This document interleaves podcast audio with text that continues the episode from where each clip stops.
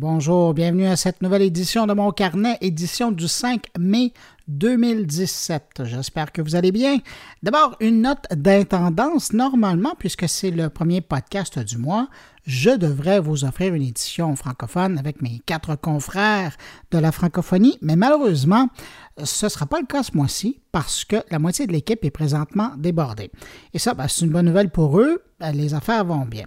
Alors, comme je voulais avoir tout le monde autour pour vous parler, ben, j'ai décidé euh, de plutôt sauter cette édition et promis, ils seront de retour pour la première édition du mois de juin. Alors, me voilà avec vous, avec une édition inattendue à vous offrir. Eh bien, vous allez voir, je me suis gâté. Je vous présente cette semaine une entrevue avec Éric Leray qui vient de publier l'ouvrage Le journal sans journaliste ou le cinquième pouvoir des gens ordinaires aux éditions Liberté numérique. Un regard sur l'impact de la technologie euh, sur le monde de l'information et de la société. Et puis, si vous préparez un pitch, parce qu'après tout, on est toujours à vendre ou à pitcher une idée à un client, un partenaire potentiel, un patron, des collègues ou même un conjoint, eh bien, je vous présente une entrevue avec un bonhomme que j'estime beaucoup. Murtala Salah, s'il était joueur de baseball, il serait probablement euh, de la trempe d'un Clinton Kershaw des Dodgers de Los Angeles, mais lui, sa spécialité, c'est le pitch de présentation de projet. Avec nous aujourd'hui, il a accepté de partager quelques bons trucs trouvez un calepin et prenez des notes parce que vous allez voir, ça vaut la peine. Et puis aussi dans mon carnet, Benoît Gagnon, Denis Talbot et Stéphane Berthomin qui viendront avec moi jeter un regard sur l'actualité. Mais avant tout, trois salutations à des auditeurs de mon carnet. Cette semaine, Jean-Pierre Dufresne, Luc Harvey et Nathalie Ouellette. Merci à vous trois d'écouter mon carnet. Et puis évidemment, ben, merci à vous qui m'accueillez encore cette semaine entre vos deux oreilles. Bon allez, on lance le thème et j'arrive tout de suite avec l'actualité.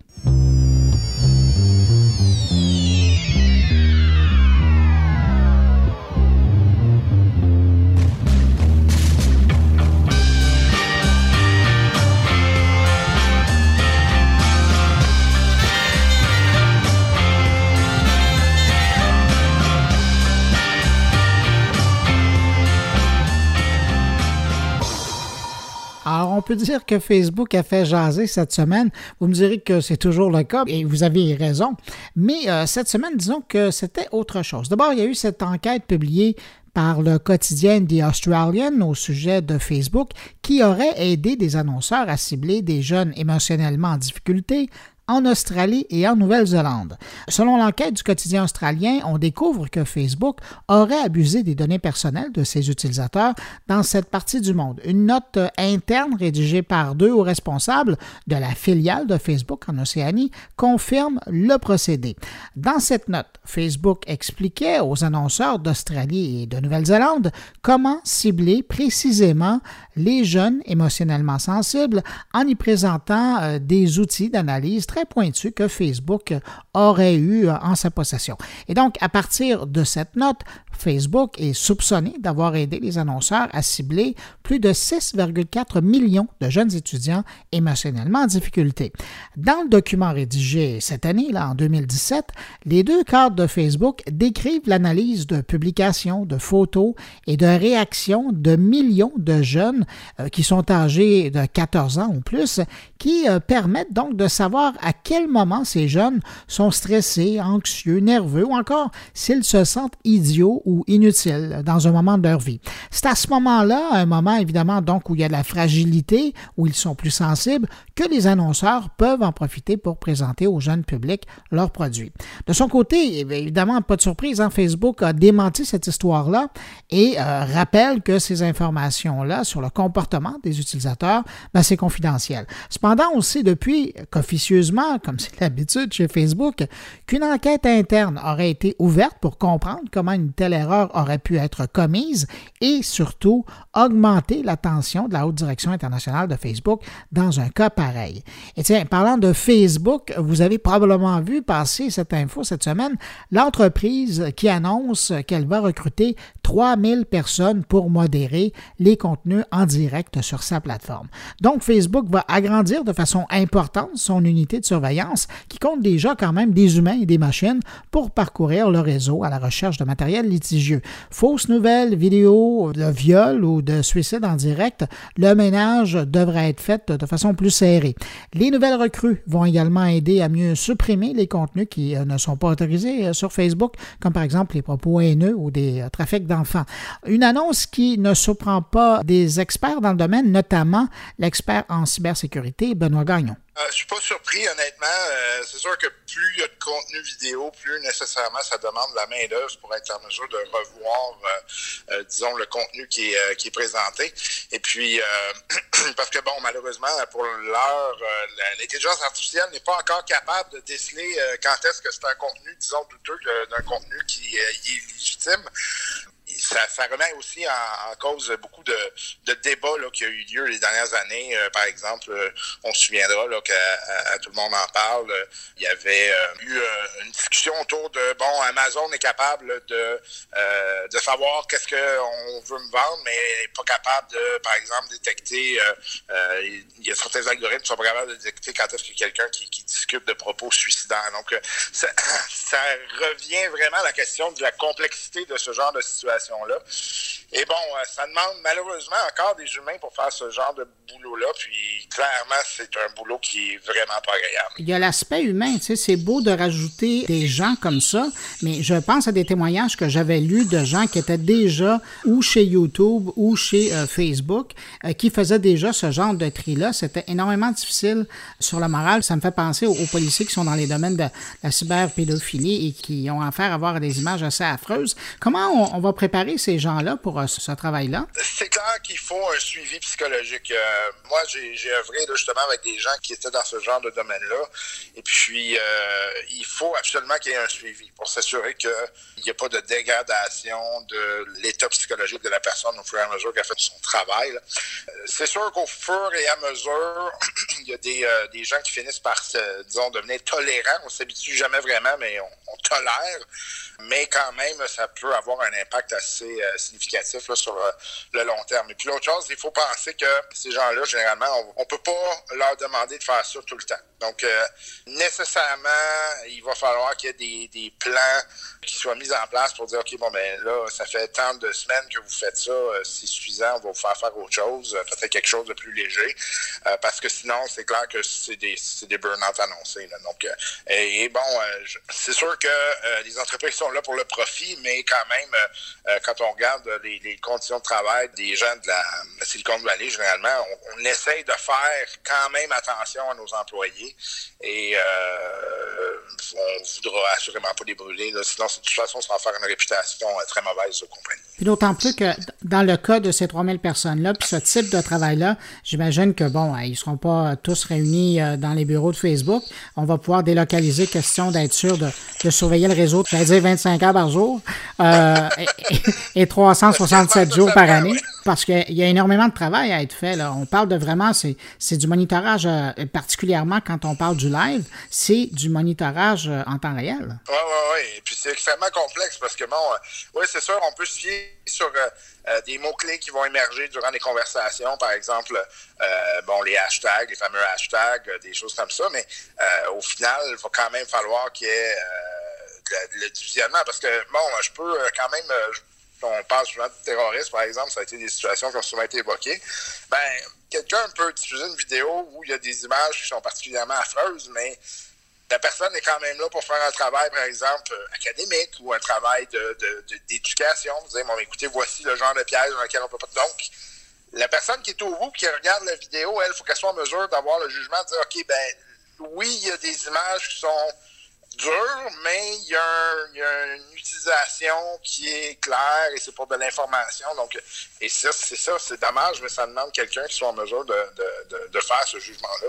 Et donc, tu dirais que jusqu'à maintenant, Facebook, dans le fond, avec son système qu'ils avaient actuellement, c'est le contexte qui manquait? Oui, puis euh, souvent, en fait, euh, on fonctionnait beaucoup plus à, la réaction, c'est-à-dire quand il y avait beaucoup de gens qui, décidaient, OK, ben là, euh, ça, ça n'a pas de bon sens, on, signalait à Facebook un problème, donc les gens euh, allaient euh, finalement retirer la vidéo par après. Donc là, on essaye d'être un peu plus proactif regarder un peu plus ce qui se passe en amont.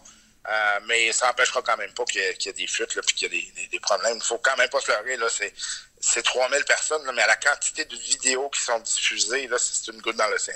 Ben, c'est justement, j'allais te poser la question. Ultimement, qu'est-ce que Facebook peut faire, mis à part, bon, l'embauche de 3000 personnes? Parce que, un, d'une part, c'est une réalité. Là, on va atteindre bientôt le 2 milliards d'utilisateurs de Facebook. C'est pas grand-chose, 3000 personnes pour voir euh, les vidéos qui sont mises sur Facebook. Ouais il y a assurément des systèmes qui sont déjà en place pour faire des mesures de risque. Donc, par exemple, si euh, vous êtes euh, je sais pas moi, quelqu'un qui euh, aimait particulièrement euh, des, par exemple, des groupes ou des, sujets qui sont considérés comme à risque, là, probablement que des flags doivent être levés plus vite. Et la même chose si, par exemple, on a déjà eu des gens qui ont levé des, des flags sur vos vidéos ou ont jugé que votre contenu était un peu étrange, ben, probablement que vous allez avoir une surveillance plus serrée de certains systèmes automatisés. Ensuite de ça, là, c'est nécessairement l'action humaine qui va être, qui va rentrer en, ligne de compte. Euh, donc, pour l'instant, là, c'est ça. C'est, on est malheureusement pris avec un, un, système qui est limité, qui est basé beaucoup sur la communauté euh, et par certains éléments de reconnaissance automatisée. Mais à long terme, c'est pas viable. Ça, c'est clair. Il va falloir qu'il y ait euh, du travail soit fait beaucoup sur l'intelligence artificielle. Puis on l'a vu récemment, euh, Facebook a fait des annonces en lien avec l'intelligence artificielle. Je pense que euh, la vaste majorité des gens qui sont dans la Silicon Valley voient cette avenue-là comme étant salvatrice pour beaucoup, beaucoup de problématiques actuelles. Euh, ça va de la conduite automobile jusqu'à justement ce genre de problématiques-là, où on essaie de filtrer du contenu. Mais encore là, on est loin de la coupe aux lèvres. Puis, encore une fois, je vous donne l'exemple du terrorisme, ou faire la ligne, par exemple, entre ben, c'est du contenu d'éducation, c'est du contenu académique et où c'est du contenu politique et où c'est du contenu propagandiste, c'est vraiment pas évident. Là. Puis souvent, il faut être en mesure d'avoir le contexte. Là. Donc, euh, euh, si vous êtes, par exemple, dans des dialectes, disons, plus obscurs, moins connus, ben là, encore une fois, vous ajoutez une couche de complexité par-dessus ça. Ça va passer sur le radar. Et là, Benoît, on parle de Facebook, mais évidemment, euh, tout ça concerne aussi les, ben évidemment, les Instagram, qui est une propriété de Facebook, mais les Snapchat, ou les Messenger, ou les YouTube, ou, même Twitch. Oui, tout à fait. Puis, en fait, il y a, il y a tout un. Là, on parle de réseaux sociaux qui sont relativement publics, surtout quand on fait de la diffusion en continu et en direct. Là. Mais il y a toute la, notion aussi de ce qu'on appelle le dark social, les réseaux sociaux sombres. Là, on rentre dans des dynamiques où euh, les gens vont se faire des groupes relativement limités euh, et, où l'accès public est plus difficile. Donc, ces gens-là, pour qu'il y, pour qu'il y ait des alertes qui soient envoyées par des communautés, là, ça devient plus difficile. Et euh, le, dark social, en fait, c'est la vaste majorité des relations euh, qui sont faites euh, au niveau social entre les individus sur Internet. Et ça va en croissance. Donc ça, ça va être un, défi à, devoir tacler dans les, prochains, prochains mois, assurément. Mais quand on parle de dark social, j'ai toujours l'impression qu'on parle évidemment de groupes qui partagent un intérêt pour un sujet, qui euh, peut être positif, mais peut être aussi neutre ou négatif. Je sais pas pourquoi, mais j'ai l'impression que ça, c'est plus du domaine des forces policières d'aller enquêter là-bas, parce que souvent, euh, le jour où ils vont mettre la main sur quelque chose, ils vont mettre la main sur un réseau complet. Oui, euh, c'est sûr que les, policiers doivent, dans un monde idéal, être appelés à, travailler dans ces, ces réseaux-là. Par contre, bon, il y a beaucoup de, effectivement, comme comme tu mentionnais, Bruno, il y a beaucoup de relations qui sont à, la base très, très euh, correctes. C'est 99% des choses qui se passent dans ce réseau-là, c'est très correct. C'est le 1% qui est problématique.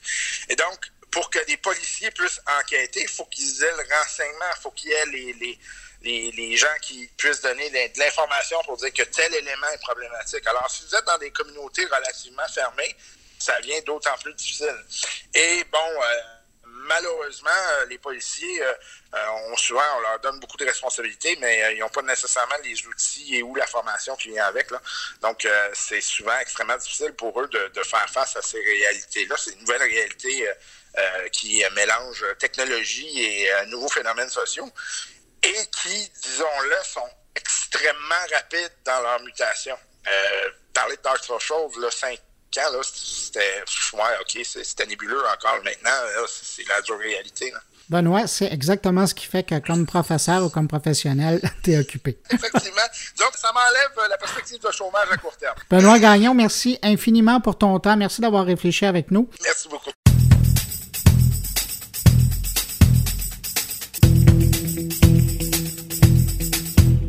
Bonne nouvelle pour les utilisateurs de Snapchat, la télé se prépare à y arriver.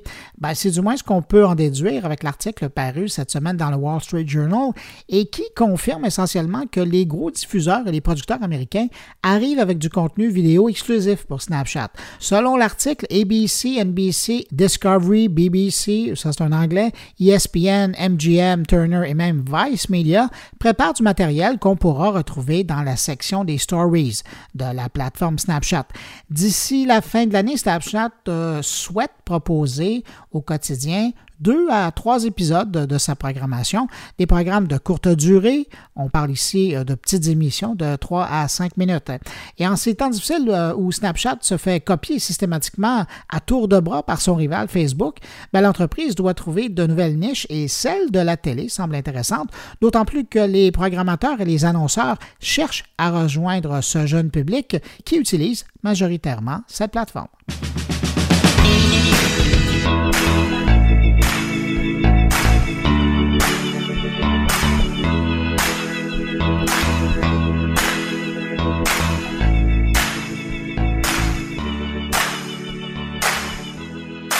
Restons dans le monde de la télévision. Lancement euh, cette semaine de la toute première chaîne eSport au Canada.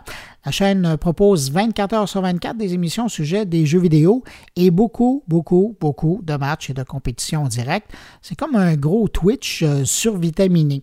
Euh, c'est le diffuseur canadien Super Channel, qui est connu pour ses chaînes de films à la carte, qui abandonne une de ses quatre chaînes de cinéma pour la reconvertir en chaîne de jeux vidéo. La station Gin eSport TV Canada est disponible notamment chez Bell, Cogeco, TELUS et Vidéotron pour le moment, et c'est important de le dire, uniquement en anglais. En passant, la chaîne est également disponible sur Internet au coût de 1,75 par mois plutôt que de 9,95 par mois à la télé conventionnelle. On imagine bien que les amateurs de jeux vidéo vont apprécier. J'ai demandé à Denis Talbot ce qu'il en pensait. Je trouve que c'est une bonne chose pour, euh, premièrement, faire démocratiser un peu euh, ce que c'est le e-sport, puis de peut-être euh, effacer les fameux préjugés, là, tu sais, que qu'on a euh, autour de, cette discipline-là. Si c'est un sport, c'est pas un sport. Moi, je peux te dire une chose, c'est quand tu joues deux heures dans une compétition, là, avec l'adrénaline dans le tapis, t'es vidé après, t'es es épuisé. Ça demande un effort mental incroyable, puis aussi physique. Être capable de rester attentif à tout ce qui se passe sur un jeu et euh, s'ajuster constamment, prendre 140 décisions à la seconde, c'est fou Là. Ben, écoute, ça se compare aux décisions d'un coureur automobile. Hein? Exactement. C'est ce que je pense depuis longtemps. c'est ce que moi j'ai fait les deux. Hein. J'ai pas fait de la compétition internationale comme les jeunes le font en ce moment, mais j'ai fait quelques compétitions à l'époque. Puis moi, dit que je trouvais ça stressant. Mais euh, la course automobile, c'est la même chose. Avant de partir, puis euh, tu t'ajustes constamment. Tu sais, tout, tout est contre toi, les, les, autres pilotes, mais la piste, le vent, les intempéries, la, la voiture même est contre toi.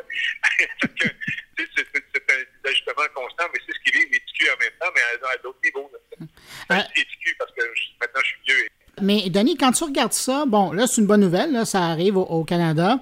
Euh, on est loin, évidemment, derrière la, Corée du Sud, mais euh, de l'autre côté, il n'y a rien là, du côté francophone. C'est une chaîne en anglais. Comment t'expliques que euh, le marché francophone n'est pas encore là ici? Les gens des médias, je pense, ont peur de prendre des risques. tu sais que l'érosion télévisuelle en ce moment du marché de la télévision est, de plus en plus énorme. Écoute, tout le monde se bat pour les parts de marché. Il y a de moins en moins d'argent en production, l'avènement de l'Internet a contribué, à, bien sûr, à l'épanouissement de certains talents, mais au détriment peut-être de, la télé. Comme par exemple, moi, j'ai un, studio complet chez moi de télévision. Il y, a, cinq ans, tu m'aurais dit ça, j'aurais dit, ben non, ça coûte trop cher. Mais aujourd'hui, ça s'est démocratisé, c'est plus disponible. Mais euh, écoute, je ne sais pas pourquoi au Québec, on n'en prend pas de chance. Les gens qui sont en place euh, ont peut-être un peu de méconnaissance par rapport à tout ce qui se fait dans cet univers euh, du e-sport, puis même du, de l'informatique et du jeu vidéo en général. On mise sur des valeurs sûres. Je me suis fait poser la question à un moment donné si je faisais un show de jeu vidéo, est-ce que j'étais pour avoir autant de codes d'écoute que le banquier? j'ai dit, bon, OK, on va arrêter notre conversation ici, passer une belle journée, tu sais. Mais euh, c'est ça, il y a beaucoup de méconnaissances, puis on n'ose pas prendre des risques. On est habitué de fonctionner dans un modèle télévisuel euh, avec lequel on fonctionne depuis 30 euh, ans, depuis l'existence de la télé ou presque, tu sais. Mais arrive ce, truc-là qui s'appelle Internet qui vient complètement bouleverser les méthodes de production. Combien de petits YouTubers ont des vedettes qui ont plus de codes d'écoute que bien des chaînes combinées, tu sais. Alors, tu dis, bon, euh, OK, qu'est-ce qu'on fait pour soit qu'on on laisse aller le bateau ou soit qu'on continue avec euh, à, mourir un petit peu. Là, mm. Mais je ne sais pas ce qui va arriver. Je ne sais pas pourquoi on est. Ça coûte cher la télé aussi, de la façon qu'on l'a fait actuellement. Mais euh, je pense que quand il va y avoir un changement de garde au niveau de la peut-être des, directions, des programmes, tout ça, puis avec des gens peut-être un peu plus jeunes, un peu plus allumés, je ne sais pas que ceux qui sont là ne sont pas allumés, mais sont habitués de fonctionner d'une façon cette façon-là est appelée à disparaître, je pense, malheureusement. Et comme les crédits d'impôt ne sont pas très populaires dans le niveau du e-sports, ça explique aussi en partie un désintéressement de la part des diffuseurs.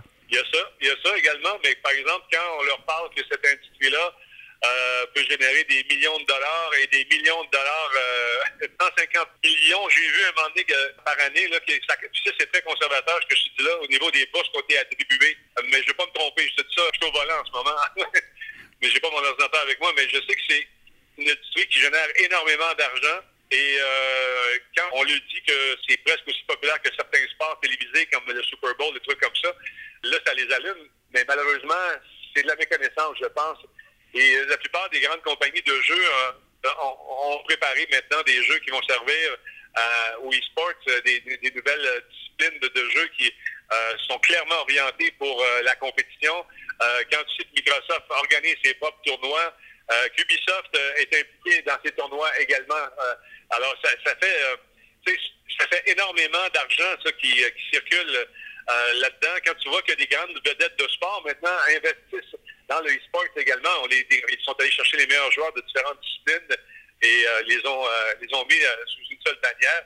C'est pas pour rien. C'est pas parce que on veut encourager le sport, c'est parce qu'il y a une pièce à faire là-dedans. Denis, merci énormément pour euh, tes lumières sur euh, l'arrivée donc de cette nouvelle chaîne qui euh, est ouverte puisque c'était jeudi soir 20h qu'on pouvait le voir sur la télé, disponible sur Vidéotron, Bell, TELUS et Cogeco et puis ailleurs au Canada. Merci beaucoup Denis. Salut Bruno, bye bye.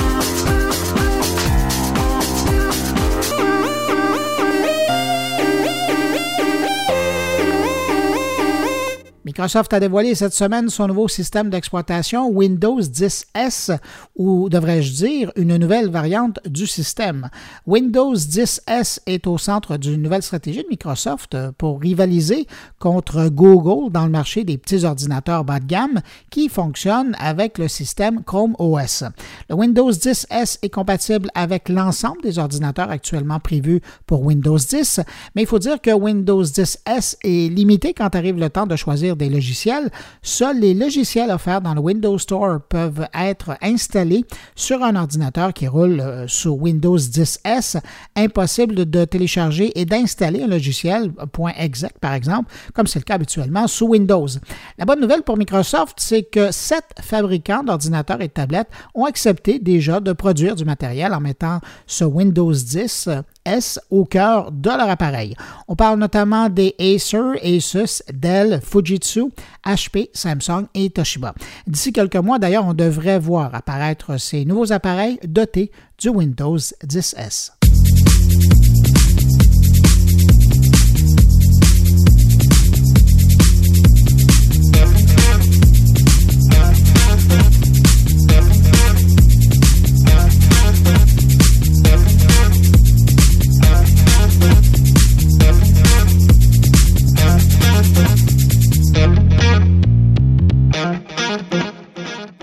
Terminons avec euh, cette information divulguée par l'Europol cette semaine.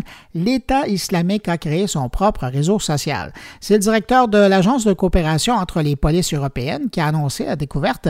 Ce serait une opération en ligne de 48 heures qui aurait mené les polices de quatre pays européens avec les États-Unis à découvrir le poteau rose. La police aurait découvert plus de 2000 contenus d'extrémistes hébergés sur de multiples plateformes. Mais ce qui est sorti de cette opération, c'est donc la découverte que Daesh développait désormais son propre réseau social, sa propre présence sur Internet pour promouvoir ses idées. Est-ce que ça peut surprendre que Daesh euh, ait maintenant son propre réseau social? J'ai posé la question à l'expert en affaires terrorisme, Stéphane Berthomet. Euh, pas tant que ça. Disons que ça ne devrait pas nous surprendre pour plusieurs raisons. D'abord parce que la stratégie de l'État islamique, ça a toujours été d'utiliser les canaux de communication et en particulier ceux d'Internet et des réseaux sociaux. D'autre part, qu'il ne faut pas oublier que malgré le fait qu'on peut les considérer et qu'on doit les considérer comme une organisation terroriste, euh, ils ont une volonté étatique, ils se considèrent comme un État. Donc euh, ils veulent utiliser des moyens de communication qui sont euh, censés être ouverts. Et puis enfin, c'est une des, des, entreprises terroristes, c'est un des groupes terroristes qui a le plus utilisé, le plus développé euh, l'utilisation et les canaux des, nouvelles technologies. Donc, euh, il n'y a pas vraiment de surprise là-dedans. Hmm. Mais euh, Stéphane Martemin, quand l'État islamique utilise Facebook, Twitter, Messenger, Telegram, c'est des outils où ils peuvent se faufiler en créant leur réseau social à eux. Ça ne devient pas le maillon faible de leur communication? Ben, en fait, je, serais curieux de savoir exactement ce qu'on appelle leur réseau social. Euh, d'après ce que j'ai vu de l'information communiquée par Europol, euh, c'est pas aussi clair que la construction d'un véritable réseau d'échange avec une plateforme centralisée, une sorte de Facebook euh, Daesh. Là, j'ai l'impression qu'on parle plutôt d'une série de, sites en réseau ou de, de l'utilisation de différents systèmes qui permettent de passer d'une source d'information à une autre et, euh, et on en apprendra peut-être plus dans les prochains jours. Mais même s'ils avaient créé une plateforme d'échange qui ressemblait à un réseau social, il faut pas oublier qu'il y a différents niveaux de communication et différents niveaux de secret pour l'organisation.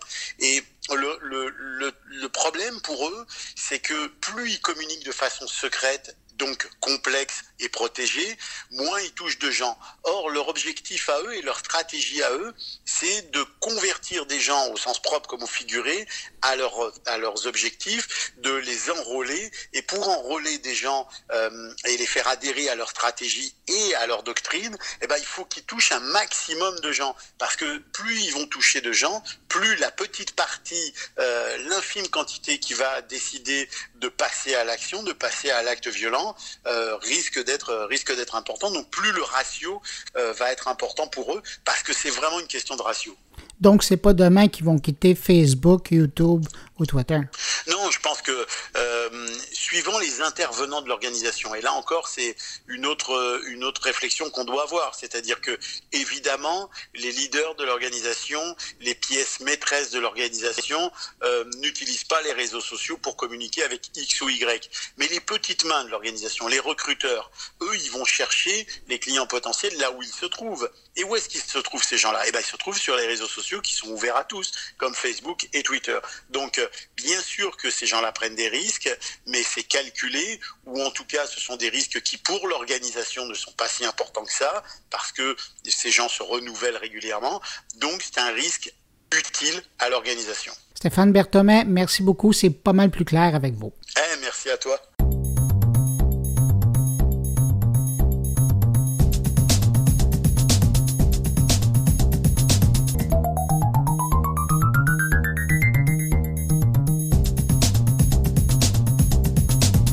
Comme je vous le disais au début de mon carnet, si vous préparez un pitch, vous allez aimer mon prochain invité, Murtala Salah. Euh, lui, c'est un peu un coach euh, qui donne un coup de main à de nombreuses jeunes entreprises d'ici d'ailleurs dans le monde pour les aider à convaincre les gens de leurs idées. Sa spécialité, c'est le pitch de présentation de projet. Alors voici ma rencontre avec Murtala Salah. Toi, dans ton quotidien, tu envoies des pitchs. Tu vois des entreprises, des entrepreneurs venir se, présenter devant toi, devant le gouvernement ou même devant d'autres organisations. Qu'est-ce qui fait un bon pitch? Alors, à mon avis, la première chose, ce qu'il fait qu'un pitch euh, fait son travail, parce qu'il faut vendre son idée, c'est qu'il faut raconter une histoire. Donc, il faut être capable de mettre les principaux ingrédients qui font qu'une histoire est bonne. Donc, rappelez-vous votre enfance quand euh, vos parents vous racontaient une histoire ou que votre euh, professeur d'école que vous aimiez à la maternelle vous racontait une histoire, d'abord, ça prend des protagonistes. Qui sont les acteurs principaux de cette histoire? Deuxièmement, il faut une intrigue. Quelle est la chose que vous voulez que euh, la personne qui vous écoute retienne? Et bien sûr, une histoire a un début et une fin. Donc il faut que vos personnages principaux, que votre sujet principal ait un parcours, que les gens soient invités à suivre ce parcours, qu'ils aient envie de l'écouter. Deuxièmement, n'ayez pas peur de mettre les, bonnes, bons mots sur les bonnes affaires. Donc c'est très important de bien nommer les choses comme elles doivent être nommées. C'est important de faire attention euh, à votre français ou à votre anglais, donc à la syntaxe. Euh, une bonne histoire est une histoire qui est bien racontée, avec les bonnes phrases.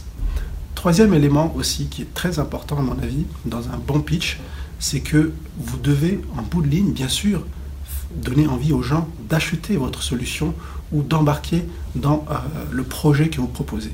Donc il faut faire rêver. Une histoire, ça fait toujours rêver. Donc il ne faut pas hésiter à, créer une partie de rêve dedans. Euh, enfin, je vous dirais une chose, c'est que ne créez pas de distance entre votre histoire et vous-même.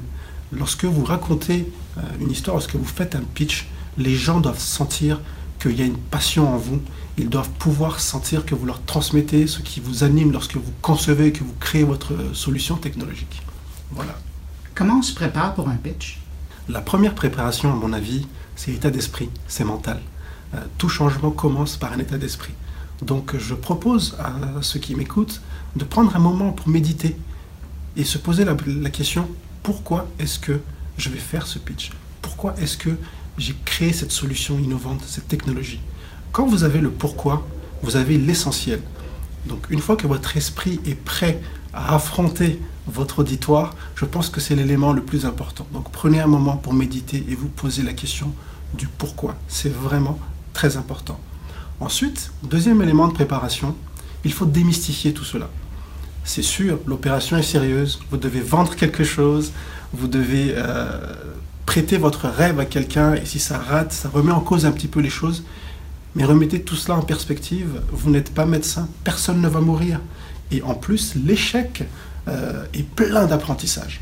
Donc, relativisez votre auditoire. Ce sont des êtres humains comme vous. Et ils sont passés peut-être par, euh, par le même chemin que vous et ils ont peut-être échoué plus souvent que vous.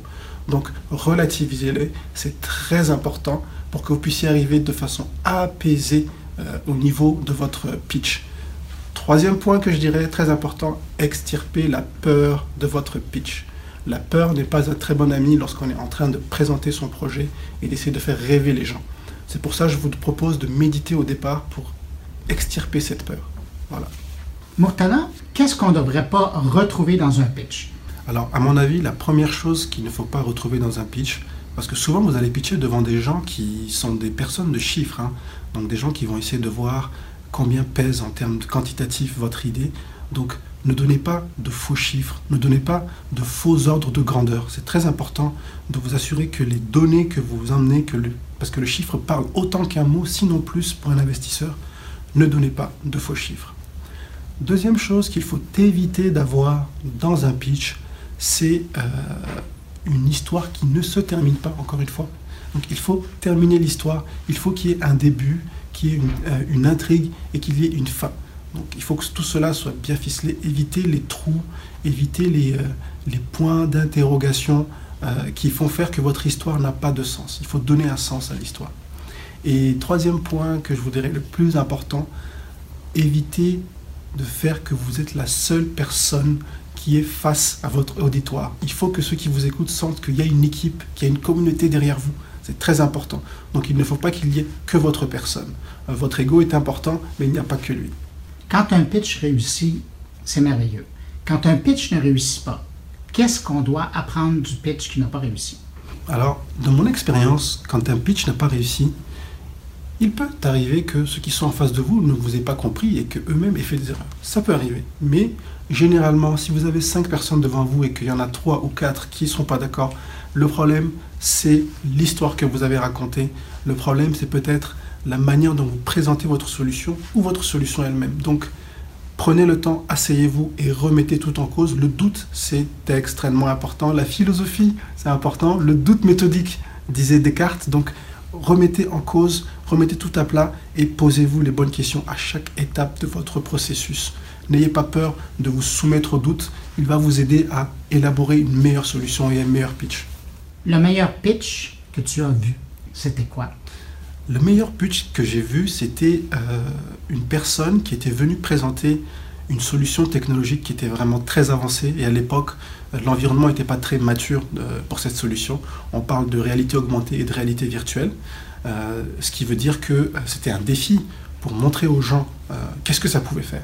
Donc ce que j'ai trouvé superbe, c'est que premièrement, la personne nous a montré concrètement avec un iPad qu'est-ce que ça pouvait faire. Donc les gens voyaient cette solution-là, ça c'était vraiment très gagnant. Deuxièmement, c'était quelqu'un de passionné. Il vous transmettait avec une force incroyable sa passion, son énergie. Euh, troisièmement, c'était quelqu'un de très à l'aise, qui parfois utilisait quelques petits gros mots, mais ça démontrait une certaine aisance à pouvoir communiquer et il a créé un canal de communication facile avec son public j'ai entendu des rires dans la salle, donc il a fait rire. Le rire est très important dans les histoires. Euh, donc ça a permis vraiment, comme on dit, ça a pogné. Donc euh, oui, c'était vraiment euh, pour le moment le meilleur que j'ai entendu. Le pire pitch? Le pire pitch, là aussi c'était une, une compagnie qui était plus dans un domaine très technique aussi. Donc là on parlait de l'aviation.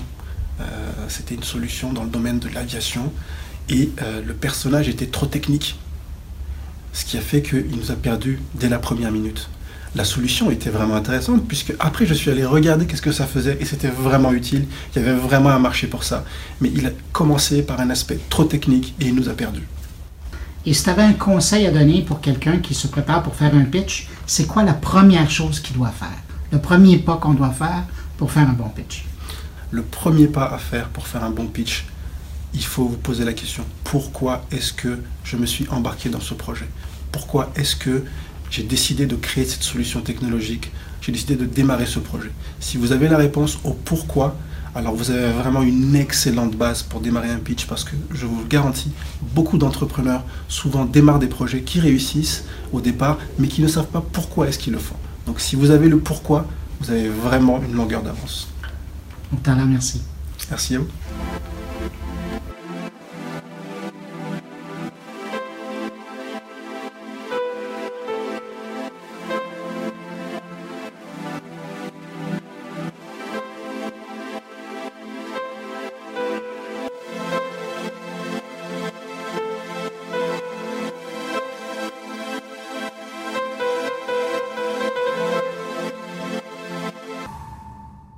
Depuis l'arrivée de l'Internet, on peut dire que les médias et les journalistes cherchent leur place euh, dans le paysage, dans l'information, quelquefois plus que d'autres.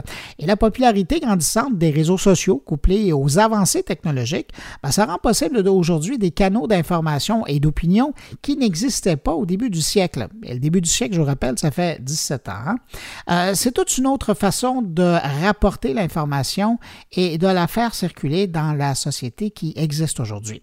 Un livre vient de sortir sur le sujet intitulé Le journal sans journaliste et je vous propose une rencontre avec son auteur, Éric Leray. Éric Leray, bonjour. Bonjour. Je suis curieux, évidemment, c'est un titre accrocheur, hein, le journal sans journaliste. C'est pas la première fois qu'on évoque euh, cette nouvelle réalité-là, parce que les réseaux sociaux, notamment, ou même l'arrivée de YouTube, a bouleversé euh, la façon de s'informer, même le travail des médias. Euh, mais vous, vous êtes vraiment penché sur la question, et même en couverture, c'est assez intéressant parce que vous confrontez dans une caricature le journaliste photographe traditionnel et ces citoyens qui capturent des moments de, de l'histoire. Pourquoi vous êtes arrêté sur cet angle de l'information, c'est-à-dire le journal sans journaliste? Ben écoutez, euh, ça m'a euh, semblé central parce qu'effectivement, vous avez raison de souligner qu'il y avait déjà une, transition, en tout cas une, crise, on va dire, euh, qui a été faite entre les médias traditionnels et puis les, différentes générations d'Internet.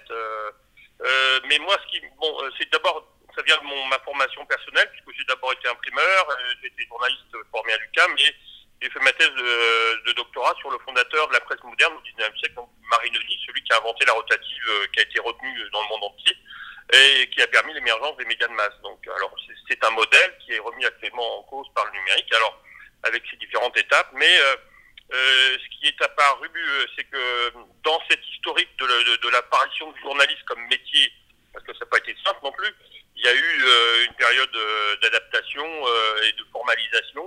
donc il y a eu des écoles qui sont formées, il y a eu de, un langage, une éthique, des, des principes, etc. Puis si ça a été difficile au 18e, 19e siècle à mettre en place, ça s'est formalisé, mais le numérique a remis en cause tout ça. C'est-à-dire que cette formalisation a, éclaté, parce que c'est le principe du numérique, la révolution du tout en un, et que justement, on a vu apparaître, on connaît Edmund Burke, l'analyste de la Révolution française, mais qui a été aussi à l'origine de l'expression quatrième pouvoir, par, par, rapport au pouvoir médiatique, par rapport aux trois autres pouvoirs, et donc euh, l'émergence de ce qu'on appelle de, euh, par-ci par-là donc euh, du journaliste citoyen, ou de, plus en plus que l'individu en tant que tel a de plus en plus de pouvoir grâce aux médias sociaux, on a fait émerger cette notion de cinquième pouvoir. Donc voilà pourquoi le journal sans journaliste, c'était important de souligner que le journaliste appartient à une dimension qui est la le quatrième pouvoir, et que celui des citoyens appartient plutôt au cinquième pouvoir des gens ordinaires. Alors ça, c'est parce que je me suis inspiré de quand on regarde votre livre, il est clair que ben, les médias ont à se redéfinir parce que la population a décidé de prendre en main une partie de leur information. Ça veut dire quoi, ça, aujourd'hui, comme challenge pour les médias traditionnels? Ben, c'est un gros challenge parce qu'en fait, compte la technologie, ben, ce, que enfin, ce, que vous, commentez régulièrement dans vos posts et émissions, c'est qu'en fin de compte, euh, l'individu devient son propre média. Et ça, c'est un pouvoir que, les gens avaient très peu. C'est-à-dire, euh, quand on fait l'historique euh, d'amicalisation de l'imprimerie au, XVe siècle avec la rotative au XIXe, et puis maintenant aujourd'hui, euh, bon, simplement son ordinateur portable ou son cellulaire, on est dans une progression de la démocratisation, c'est-à-dire où chaque individu devient non pas seulement consommateur d'informations, mais aussi émetteur et même créateur d'informations, c'est-à-dire soit à travers l'image, à travers le texte, etc. Donc a disons que j'ai d'autres idées de, livres, par exemple, sur le, les, auteurs sans éditeurs. Enfin, je veux dire. Donc, on voit bien que dans tous les secteurs de la société, l'individu a de plus en plus de pouvoir. Euh, mais même s'il y a quand même des, critères technologiques qui peuvent aussi rendre dépendant, c'est pas, c'est pas tout seul non plus. Donc, c'est sûr que euh, cette dimension-là est, fondamentale. Alors, c'est pour ça que j'ai analysé, aussi euh, ça par rapport au modèle qui est dominant depuis 60 ans, qui est le modèle de medium is message de McLuhan, et que je me suis permis de mettre euh, plutôt un autre concept, people is the message, donc les gens sont le message, puisqu'ils sont justement leurs propres médias, et que par rapport aux médias traditionnels, donc les journalistes, ils oublient qu'avant d'être journalistes, c'est d'abord des citoyens comme les autres, et ça c'est difficile à vivre, euh, c'est difficile à vivre pour un journaliste, mais aussi c'est difficile à vivre pour un imprimeur, difficile à vivre pour un médecin qui voit que ses patients commencent à s'automédiquer. je veux dire, c'est une dimension qui, est transversale et qui touche tous les secteurs, mais disons, ce qui m'importe le plus, c'est que l'information dans une démocratie a un rôle majeur, euh, à la veille d'élections comme on vit aujourd'hui. C'est intéressant ce que vous dites, People is the message, parce que ça me fait penser à, cette étude qui est sortie récemment d'une université américaine et qui disait que c'est pas nécessairement la source de la publication qui est, qui est importante, mais c'est bien la personne qui la relaie. Et c'est un peu ça qu'on est en train de voir. Tout à fait. Enfin, si tu, dans, dans la théorie de la communication, c'est déjà identifié depuis quelques années qu'on appelle ça le paradigme de la réception active, et j'ai travaillé en particulier beaucoup avec les travaux de René Jaravo sur les, les, réseaux de coercidiction. C'est un monsieur, euh, pendant une vingtaine d'années, a travaillé beaucoup sur les relations euh, d'amour et de haine, euh, et qu'en en fait, il a, il a compris, pour ça que j'ai traduit ça, moi, j'ai amené plutôt son concept un peu plus loin, que en fait, les gens sont plus influencés par leur papa, leur maman, leur famille, leurs liens professionnels, et donc ces réseaux interpersonnels, donc il a euh, ont un rôle beaucoup plus important. On l'a vu à l'élection de Trump, on l'a vu dans différentes dimensions que les médias traditionnels, et même par rapport aux médias sociaux. Hein. je veux dire, il euh, y, a cette relation euh, du sens et de la création du, sens qui, qui, est, qui, est, plus important et qui est ancré beaucoup dans le relationnel. Si on parle aujourd'hui d'un cinquième pouvoir des gens ordinaires, pour reprendre votre expression, est-ce que c'est parce qu'il y a un désaveu vis-à-vis les journalistes traditionnels, les médias traditionnels? Oui, d'abord, dans un premier temps, euh, il y a eu un, un, un, et ça, c'est la faute, euh, je pense, des professionnels eux-mêmes, ça je vous le dis, c'est-à-dire que les, les, professionnels de l'information, euh, il y a eu Armand Saint-Jean comme professeur qui était spécialiste de l'éthique, mais aussi tous les travaux de Marie, de Marc-François Bernier à l'Université d'Ottawa, et que, j'ai lu. Donc, le problème, c'est que la plupart des journalistes, euh, donc d'abord d'une part, oublient qu'ils sont des citoyens, comme les autres, mais euh, euh, ont tendance à se mettre devant l'information et non pas derrière l'information. C'est une expression que j'utilise, c'est-à-dire qu'ils oublient qu'ils sont là d'abord pour rapporter des faits et, servir le droit de, savoir des citoyens dans le cadre d'une démocratie, dans le cadre d'un état de droit, où en fait on est passé par rapport à l'ancien régime, à, une autorisation préalable qui était le, fait du pouvoir parlementaire, religieux ou royal, à une, une, enfin, une simplement liberté d'expression qui est limitée seulement par le pouvoir judiciaire.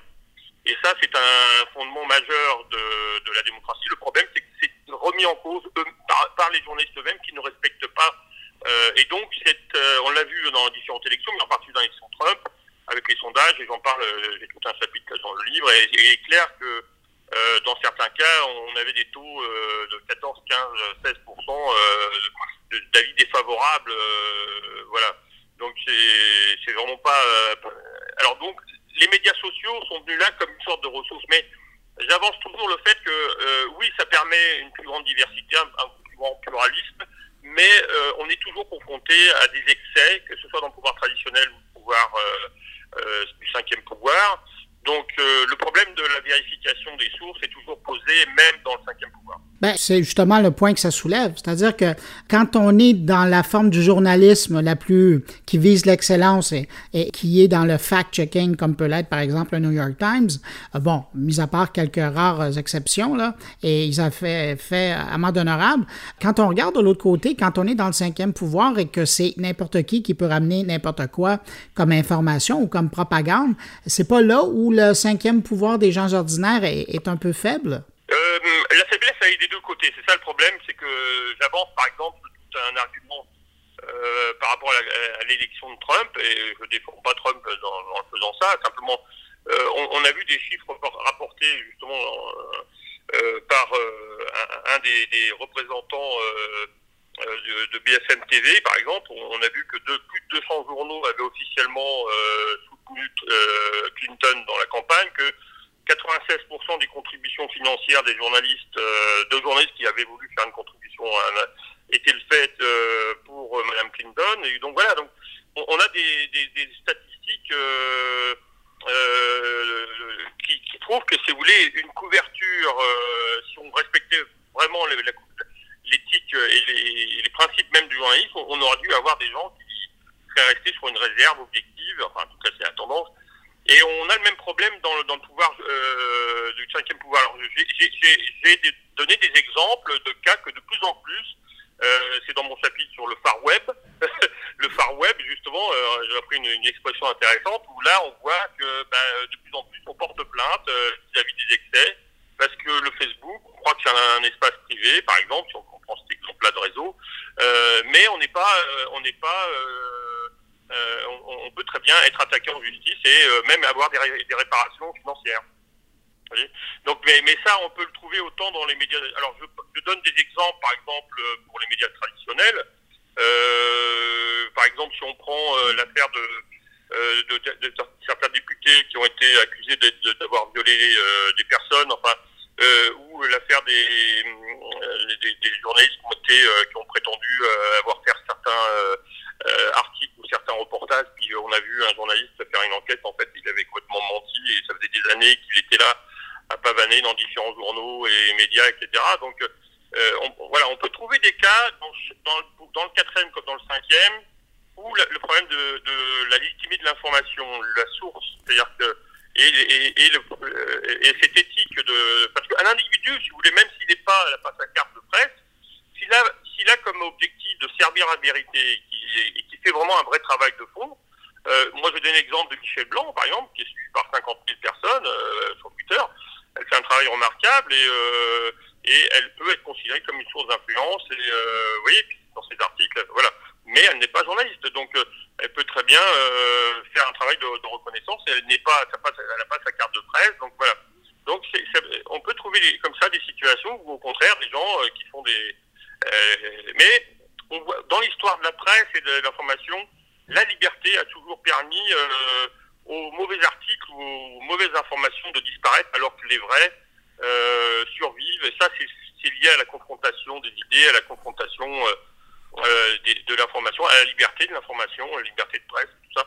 Qui fait que bah, on, peut, on peut discuter d'une actualité, avoir différents points de vue. Et voilà, c'est ça qui fait qu'à un moment donné, on reconnaît le, le vrai le vrai professionnel ou le vrai, celui qui a vraiment servi l'intérêt voilà, des, des, lecteurs.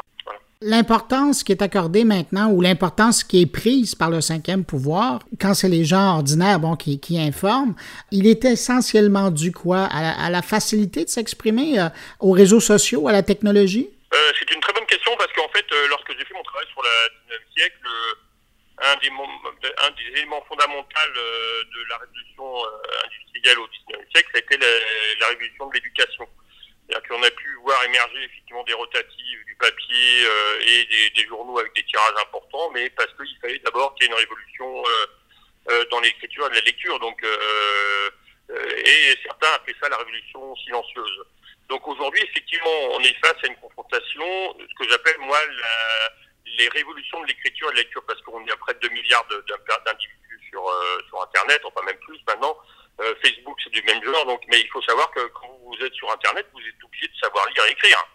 Ça, c'est quand même une donnée fantastique. Quand on voit à peine à quelques siècles, même un siècle où il y avait un milliard d'individus sur Terre au 19e siècle, on est maintenant à près de 8 milliards. Ben, c'est sûr qu'il y a une explosion là, de, de, sources d'informations, mais aussi d'informations. Là, il y a effectivement ça, mais il y a aussi la technologie. C'est-à-dire que effectivement, l'individu euh, apprend à utiliser les technologies qui étaient nécessaires on voit bien que maintenant un téléphone portable euh, euh, ou un, ordinateur portable, c'est les mêmes capacités qu'on avait pour faire envoyer la fusée dans, dans Lune dans les années 70. Enfin, donc on, voit bien que il y a une puissance technologique qui est rendue euh, accessible à tout un individu.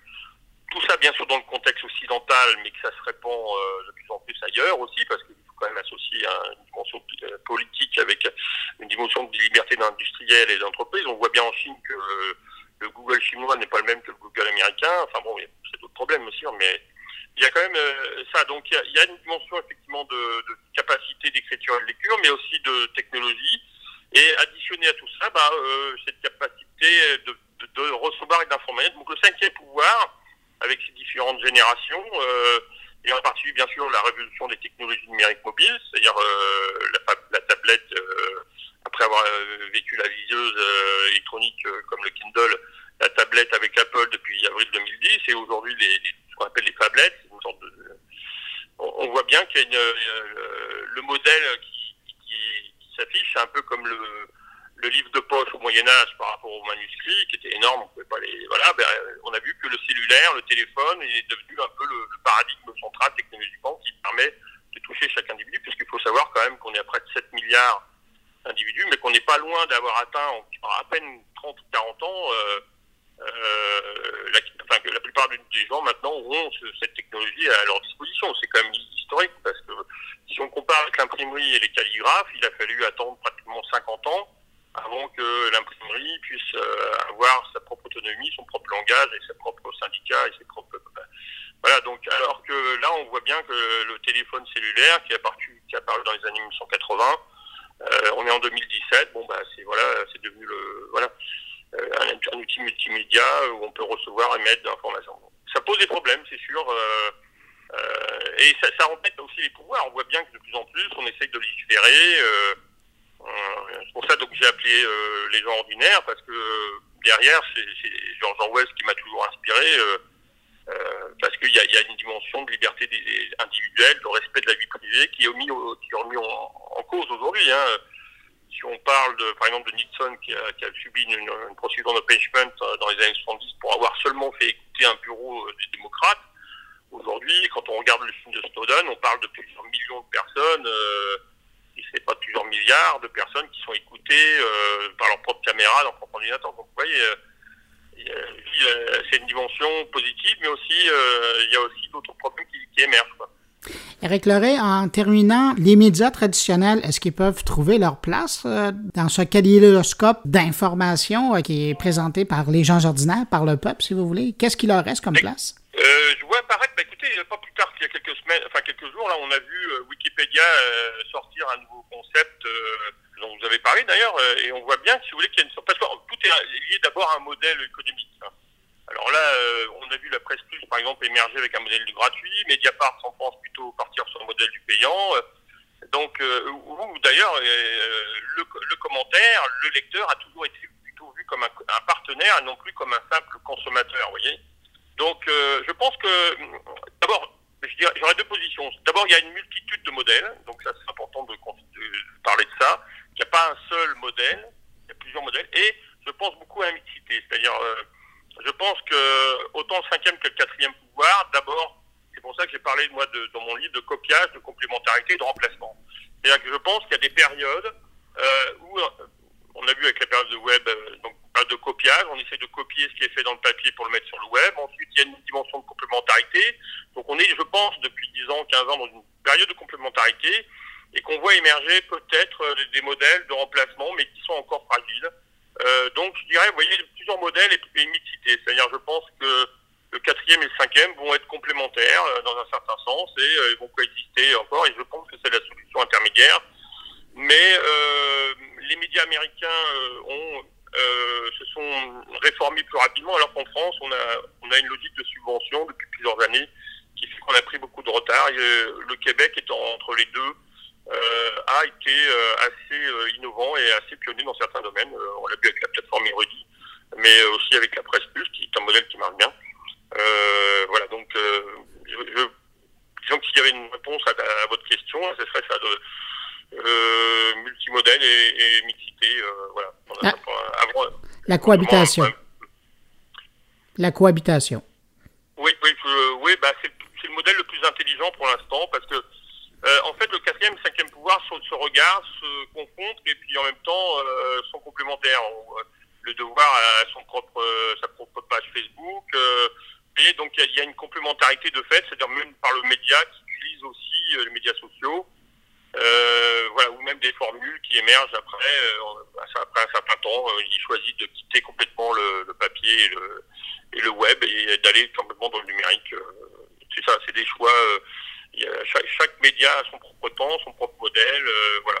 Eric euh, Leray, merci de terminer euh, sur une note positive ou d'espoir, enfin, pour les journalistes, euh, en guillemets, traditionnels qui nous écoutent et les gens qui œuvrent dans les médias traditionnels aussi. Au moins, ils vont savoir qu'ils sont encore là pour rester, même si les citoyens prennent part maintenant à l'information. Je rappelle le titre de votre ouvrage, Le Journal sans journaliste. Il est disponible en format numérique, notamment chez Renaud Bré, c'est là où je l'ai trouvé, et il est disponible dès maintenant. Oui, on peut le trouver aussi en papier, il est rapide ou libre, euh, vous pouvez le commander, vous l'avez dans, dans, les quelques jours qui suivent. Ben, je vous remercie infiniment pour cette entrevue. Merci beaucoup, à vous aussi. Au revoir. Au revoir.